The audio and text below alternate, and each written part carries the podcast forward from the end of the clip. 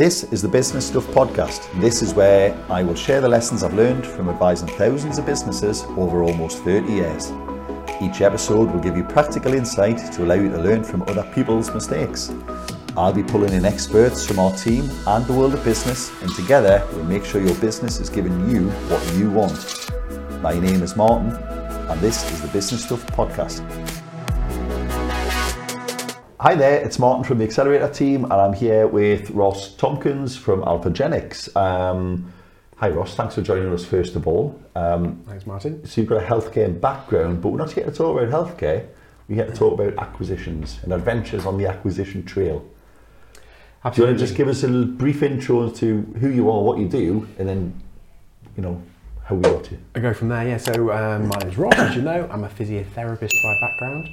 Um, due to some changes within our business several years ago, we found ourselves in the M&A world and in the world of acquisition. And over the last three years, we've acquired eight other businesses so far. So merger and acquisitions. Mergers and We- we- acquisitions. We, don't know who's listening. We'll, we'll assume we'll assume basic level. So, and, and people might think, well, why would a business? Why, why would someone like you buy a business? And and I suppose, is it worth kind of starting there? Well, well, why did you buy something rather than just grow, advertise? What what led you to think, well, I need to buy something? It was um, growth, basically. You know, I've started companies before, um, and it's hard work. It takes a long time. You've got to get your message out, build the community, um, and actually, acquisition we saw that was a, a much faster route to growth. So if you need to do a new service line, you need to be in a new location, and, and you're not getting there through the normal channels. Growth is, is is that what led you there? You thought, well, we we do this, we want to do this, or you want to just do more of the same thing? What what was it? So that's a really great question, actually. Um, Yeah, and I'm, I'm well known for it. Good questions. So what, what happened with us was we um, we were growing quite nicely. We were up to uh, 30 physios. This was which is already a good size. Yeah, we were we were doing okay. Um, we had contracts all over the UK. Um, this was back in 2017, and we lost our largest client, which accounted for around 70% of our work. Wow, right. Now, running up to that, of course, I knew as the owner it wasn't sensible to have all of our eggs in one basket. But of course, you're not going to say no when a client. When, when you're in it, it's, Exactly. it's hard to. yeah, yeah. they say, "Can you do more?" Well, the obvious answer is yes, not no. I'd, too I, I'd rather not, thank you, uh, because then where do you draw the line? Is is thirty percent too much? exactly, and But also, you will they say? creeping up to seventy percent quite Yeah. easy? And will they say, well, if you can't do more, we'll just get someone else anyway? We need one provider for the lot. Yeah. exactly. So, so that happened. They said, we're paying you too much money, and we're going to do it ourselves. And of course, Oh, so they in-housed. they in-housed it, um, which of course was a great business decision on their behalf. There was no hard feelings at all. That's not their. It's nobody's fault. It's good business. Yeah. Good, exactly. Good business. So you know, we thanked them for the opportunity, um, but that did leave this big void. And um, what that did to me is it made me think, I don't want to be in this situation again. So how do we diversify our, our position uh, and actually dilute the clients that we've got? And acquisition was the thing that came to, came to me in, in our sort of in our workings or strategy. Yeah. Yeah. So the idea was is rather than be solely reliant on occupational health clients, which is where we were, we would add in these different healthcare verticals that would kind of cross pollinate and work with one another. So just explain a vertical for for people who. So so we our verticals are separate limited companies that work in synergy or, or in tandem With, with, with complementary type services, but but they're different enough to warrant being in their own place. Exactly, yeah. So the first business uh, we bought was another another physiotherapy business. So complementary in that they used similar um, similar professionals, Yeah. but a different specialism: occupational health, Yeah. private physiotherapy. We then bought a medical supplies company so we could supply our own clinics with world class products. Right. We then bought a domiciliary care company so we could help uh, private individuals after sports injuries, we could help working age people who are in occupational health, and then we could help them after they retired. So we kind of followed it through Yeah. and we could supply them all with products. That's good. One thing that strikes me there is there's a lot of advice at the moment to kind of like micro niche. If anything, you did the opposite. You you expanded your range. Yeah. Was that a con? Like you obviously consciously did that. Did you think at any point though we should be doubling down on just the thing we're good at? Um, no, is a simple answer, and there's really easy. I get asked this question all the time, Yeah. and I think it comes down to mindset because we get asked similar questions. You've diversified, you know, you've you've gone quite broad. How do you do that? But in my mind, it's all just healthcare. So w- all of our businesses are designed to keep people healthy, happy, and provide a- an amazing service. Yeah. So it doesn't matter if we're selling a stethoscope to a doctor so they can take care of someone in hospital, or whether we're looking after someone in their own home, or whether we're um, providing um, hormone replacement therapy to keep a man at his absolute best. Yeah. Um, you know, his optimal self. It's all just about healthcare. Yeah.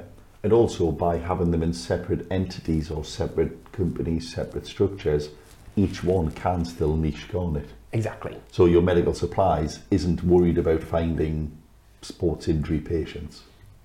Quite right. So you've cleverly found a way to complement each other without taking away the focus of each of the businesses. Yeah, they all operate underneath their own uh, their own brand. They all have their own teams in place, but there's this ability to cross sell, and the senior team work together in order to look for those synergies where they can actually uh, benefit one another. And, as, and, and, and you- you've, you've kind of said what your background was. I presume you don't put your hands on people very often now. I know it was about five years ago, I think, was the last time. Last last time you bent a leg round someone's Yeah. neck or anything like that. I was doing about a day a week at the time, and I, I thought I'm, I'm always going to treat people because that's what I This is, do. why, this is why I'm here. This is who I am, yeah, exactly. yeah, yeah. And I came home from work one day, and my wife said, um, "How was your day?" I said, "I've not been the best physio I could be today." And she, said, "What do you mean?" I said, "Oh, well, I had that. I had half a thought, you know, on the contract that we just offered, and the SPA we were just about to sign." Um, and at that moment, I thought, well, my patient probably didn't realise, but I knew. And I knew that So, was so you were time to step working on and in the business at the same time, Yeah, which of course is what most small business owners have to do. That they're, they're also worrying about the marketing campaign and did they get the accounts done and oh yeah, I've got an HR thing to sort out and I've got to recruit and the signs fell off the front of the shop and yeah, and, yeah, and exactly. it's quite hard when you realise that there are. I mean, we've got a we we, we did a, a webinar on this years ago, but called the Ten Hats. There are ten completely distinguishable things that all need to be done. Yeah. So it's quite interesting. You were self-aware enough to kind of go, yeah, no, uh, yeah. You you could have done better if you weren't also doing that. Exactly, yeah, wearing wearing those hats, as you say, and and it, part of what led to acquisition, you mentioned self awareness there.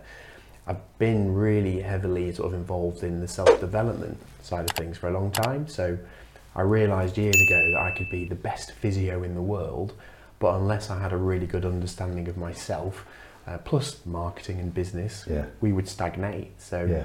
it was that self development that kind of led to business growth, which led to the thought that actually acquisition can work even for smaller companies. It's not Yeah, just yeah, for the yeah. PLCs.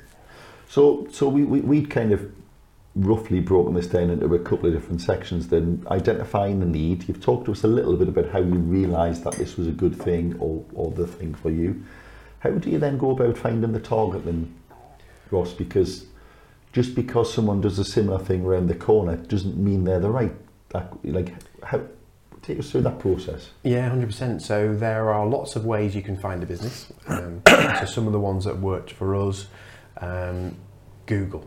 You know, um, who near me does what I do, um, And and, ask them. literally ask them. Yeah, Yeah. and actually, Because if they've had a bad day, they're more likely to say yes that day. hundred percent. Yeah, yeah. Yeah. yeah. Be- and actually, there's loads of research to show that the, the average age to start thinking about retirement is fifty-seven. So we actually look for businesses. profile. Yeah. So, So, LinkedIn would be great for that. LinkedIn Find works. anyone on LinkedIn with a business doing yours where they look like they're getting on. hundred percent. Yeah, and Yeah, actually, that doesn't sound sophisticated, but you can get you can drill down into it a bit more if you use Sales Navigator. yeah, yeah, yeah. Um, you know, so you can geography target- and all kinds, can't you? Yeah, so that works really well. Um, you know, so 57 and up, that's a big tick. Uh, less than three shareholders, Because you, good you- yeah, because they've got succession issues. succession issues, but also it's hard enough sometimes getting two people to agree, let Trying alone getting nine, ten. Yeah, Yeah, exactly. It's impossible, isn't it? Yeah. So Yeah. we, have trouble getting two kids to watch the same film. Never mind. Yeah. Hundred percent. So we we kind of look for these things. So you can find that yeah on, on Google, LinkedIn's really good. There's a lot of business brokers out there Yeah. that will you know sell businesses on behalf of people. So they're quite a good source of information. Um, although our experience is it's a little like buying a house. The estate agent will often tell you your house is worth more to get the deal.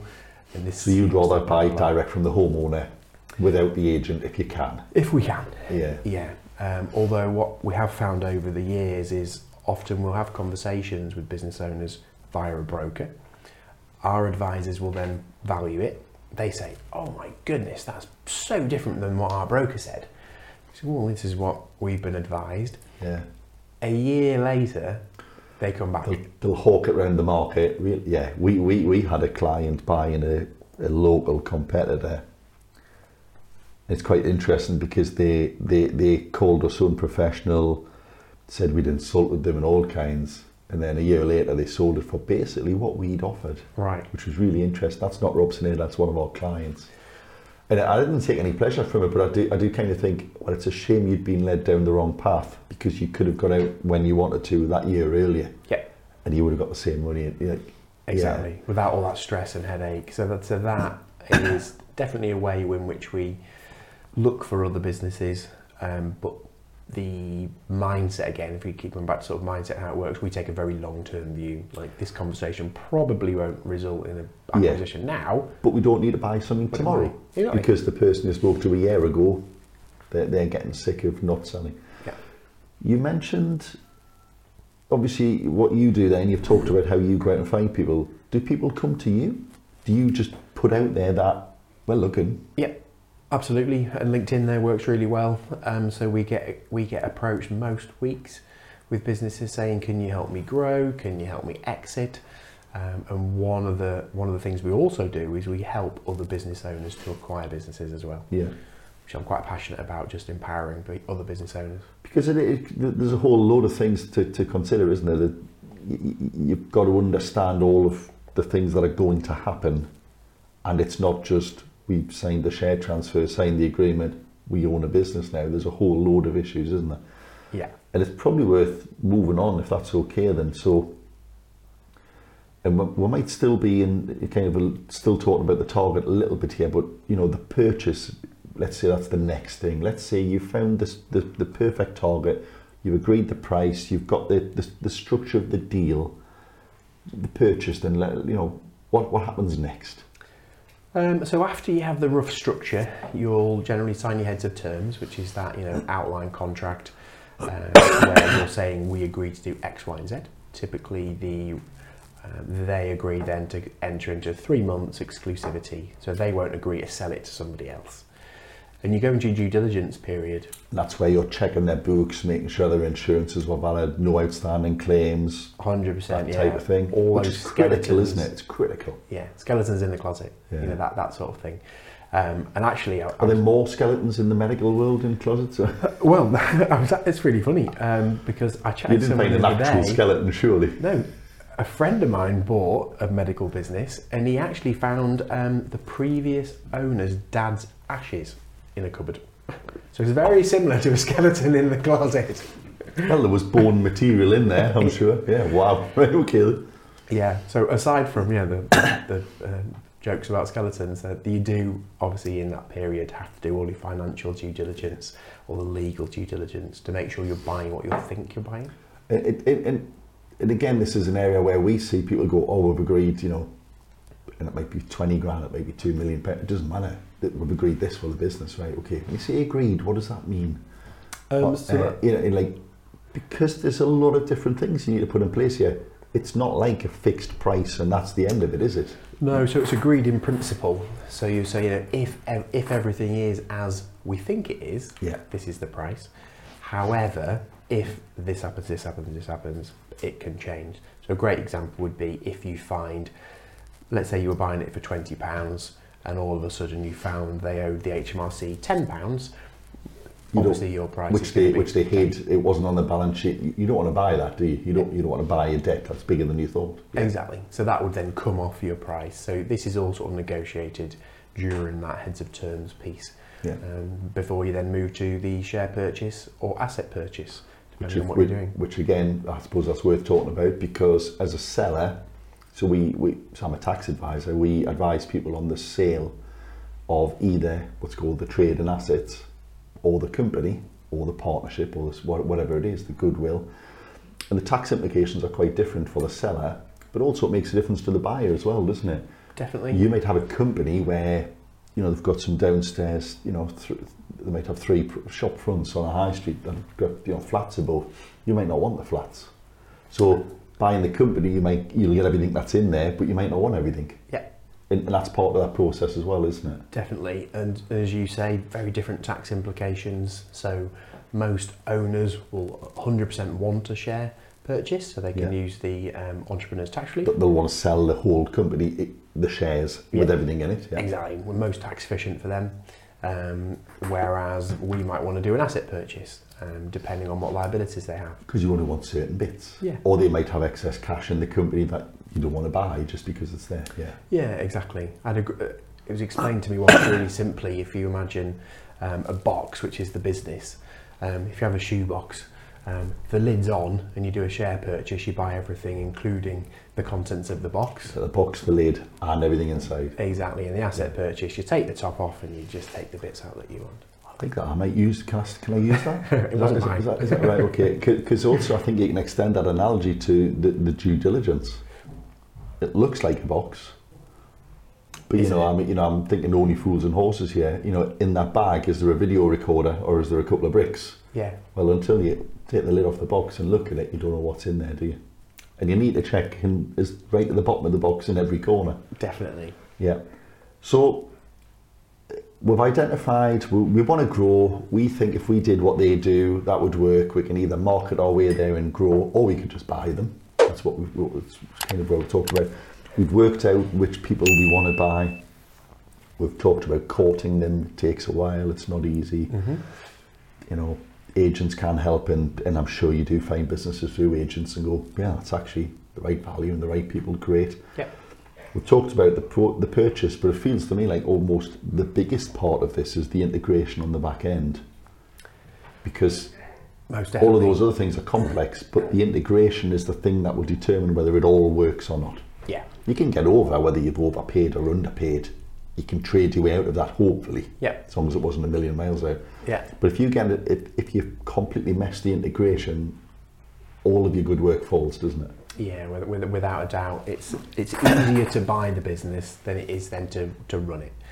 And choosing whether you're going to integrate it or keep it in its own silo is really important. Um, but then also how you integrate, how you how you present yourself to the new team is super important. Yeah. So the first business we acquired was a really great learning experience because the departing owners didn't tell any of the team. Um, so on day one, they just said, "There you go. These guys are now your boss." Well, so you turned up and they went, "Here are the keys. This is your new boss." yeah, I bet you that was fun. it caused a lot of instability. I, As you I, can I, I, I mean, yeah. So, so I'm conscious I don't want to disturb the flow here, but for all they knew, there was people in there who saw themselves as the buyer, who, Potent- who potentially, were never asked. yeah, they were never asked. Well, they're never They- going to give their all to you, are they? Well, they think, felt- well, hold on, I thought I was being groomed to buy this place. they felt betrayed. Yeah, of course. Actually, so that Not did- trusted. Yeah. So that that took a lot to Wow. to unravel. Um, and we lost a couple of people um, quite early on Oh, because I, they can, were I just like, imagine, yeah. "I've worked here for 20 years. I can't believe you didn't tell me." Um, so that was really important. I was round his house yesterday. yeah, exactly. Ju- Just- Just, like that. Because a lot of small business owners are actually normally quite pally with a couple of people who work there. Hundred percent. Yeah. Wow, right, okay then. So that was a big lesson. So now we really encourage the the businesses that we're looking at to engage with their at least their senior team, uh, and we encourage them to actually meet us before, so they know who they're going to be working with. Yeah. and it's actually part of the process. Do you have trouble persuading sellers to do that? Because they might have concerns, well, what if our suppliers, customers, what if all of these people find out and it doesn't go ahead, we're, we're weaker now somehow than we were.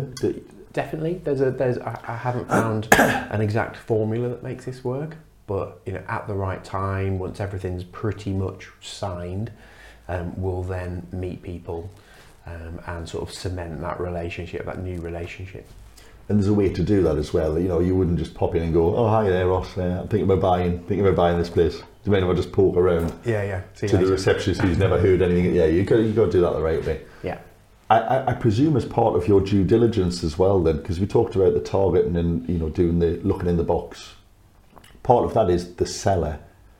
They have to be someone who you think was running a similar kind of business, with similar mindset, similar goals, values, who you know will work with you the way you want to work. yeah, And I presume you'd walked away from a lot of deals yeah. which might have worked, but you just weren't getting there with the seller. Yeah, um, I'm firmly of the opinion that no small business has ever been sold without trust and rapport there. So if they don't like me, they're not going to sell me the business. Not for full value anyway. Yeah, maybe perhaps. Because you might say, well, they wanted 100 grand, but Yeah. I- we've agreed 20. I'm not going to look in the box and they took a punt. But that's not really a solid way to run your business? No, de- definitely not. Um, so the first meeting for me, actually, I never have an agenda. It's just an intention to find out whether we get on, because we need we need to be wor- working closely afterwards. You know, in the change piece. And actually, if that first meeting doesn't go very well for either one of us, we just we just agree to discontinue any further Yeah. conversations. And, and you mentioned the change piece. Now, obviously, you're getting to know them during. You, you then have the purchase. It's happened.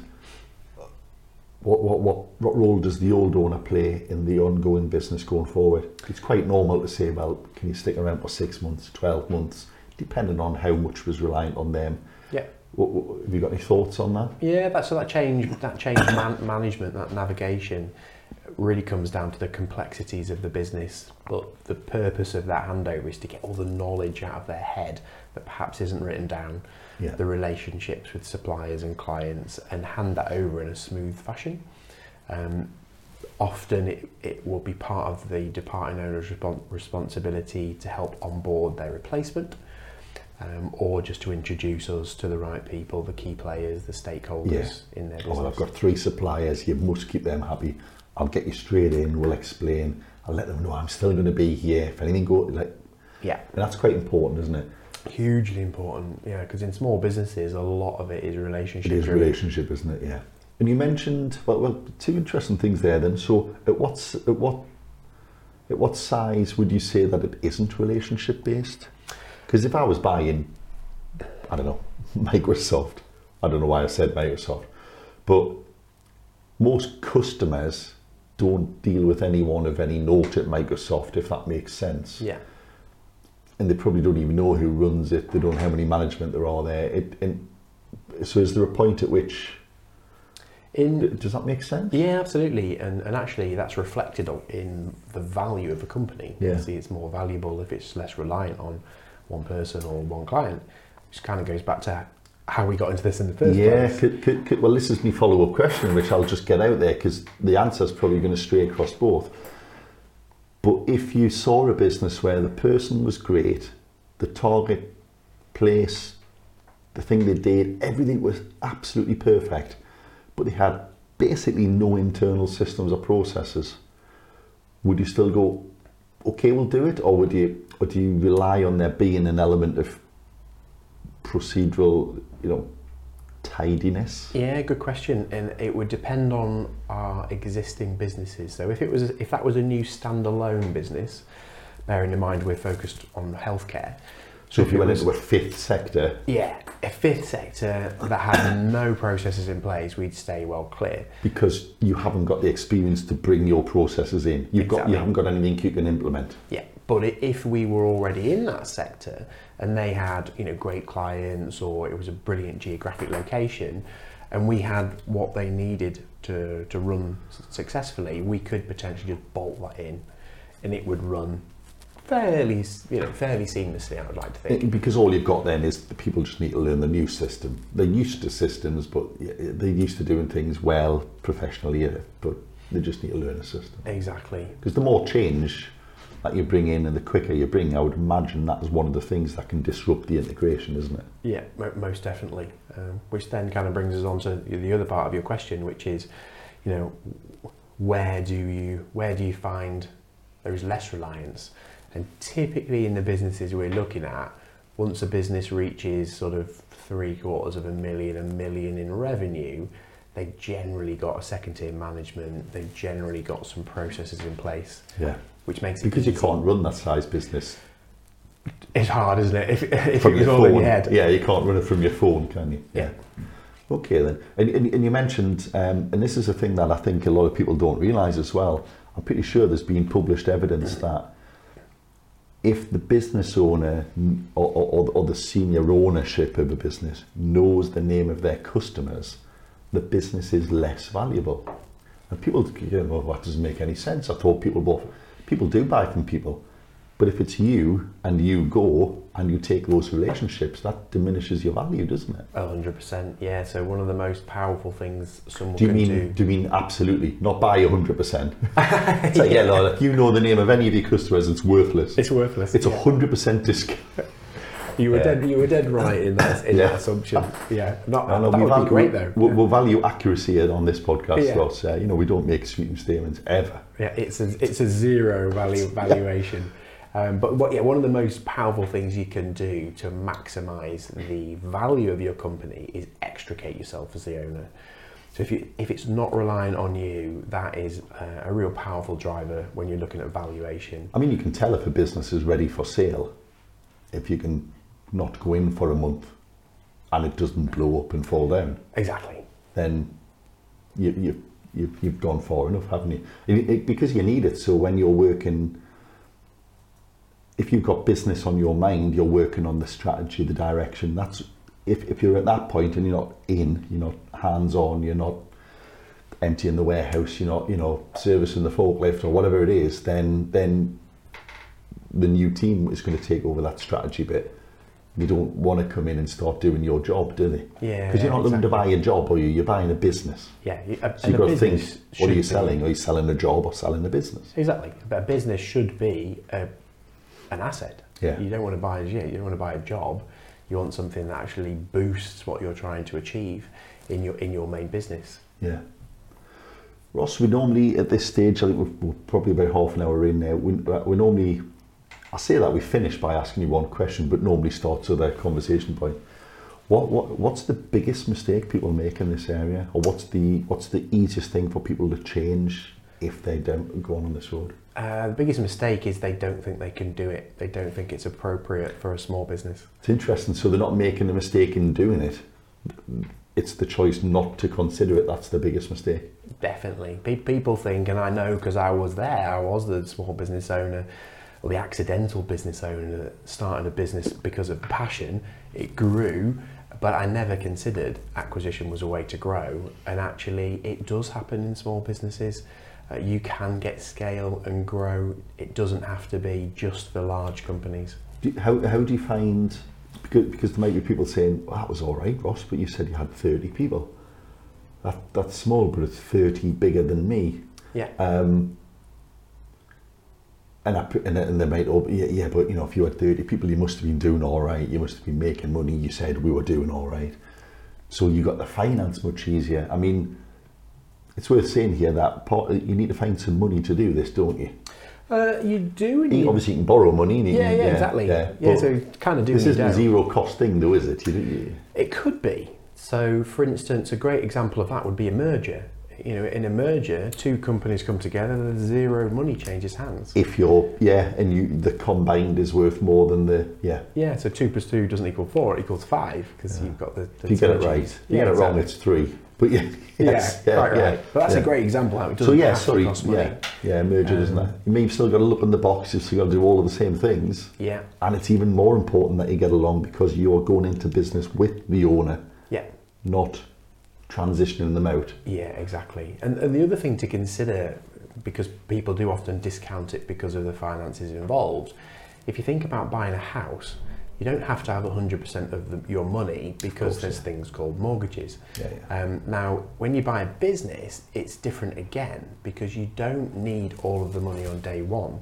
typically people wouldn't expect that. It might be 50 or 70% on day one. So now your mortgage or your facility is actually even, you need even less Yeah. to get it over the line. Be- And, and, and, and yeah, so, so so so I think there's two bits to kind of break down there. Then so someone might say I want half the money up front, and I want a quarter of the money in a year if it's still going all right, and a quarter a year later. Yep. So straight off, you've actually got 24 months to find the money. It's worth bearing in mind that if you're buying a successful business, it hopefully generates the money for the second and third payment. Exactly. It may not, but it certainly It goes towards. Yeah. That's the plan. And even on the 50% you have to find to put down, you don't have to have all of that as cash. The bank will normally say, well, if you put, you know, a third of that down or 20% or whatever, then we'll give you the balance. Yeah. A bit like you would a mortgage. Yeah, exactly. But you're only mortgaging against the first payment, aren't you, on a business? Yeah, so your deposit actually is much, much smaller than you might imagine. Yeah. So, you know, you might be able to buy a business doing, you know, seven figures or, or eight figures, and actually the deposit you need is a lot smaller than you might think. Yeah. Great. Well, Ross, that's been fantastic. Thank you very much. And we really do appreciate you making the time to come in. Oh, loved it. I hope you all enjoyed that. Um, Ross will be tagged within the comments and in the in the post, so reach out. I'm sure he'll happily expand. And he's always looking for good businesses in the medical sector. So Yeah. there you go. Thank you very much. See you next time. Thanks, Martin.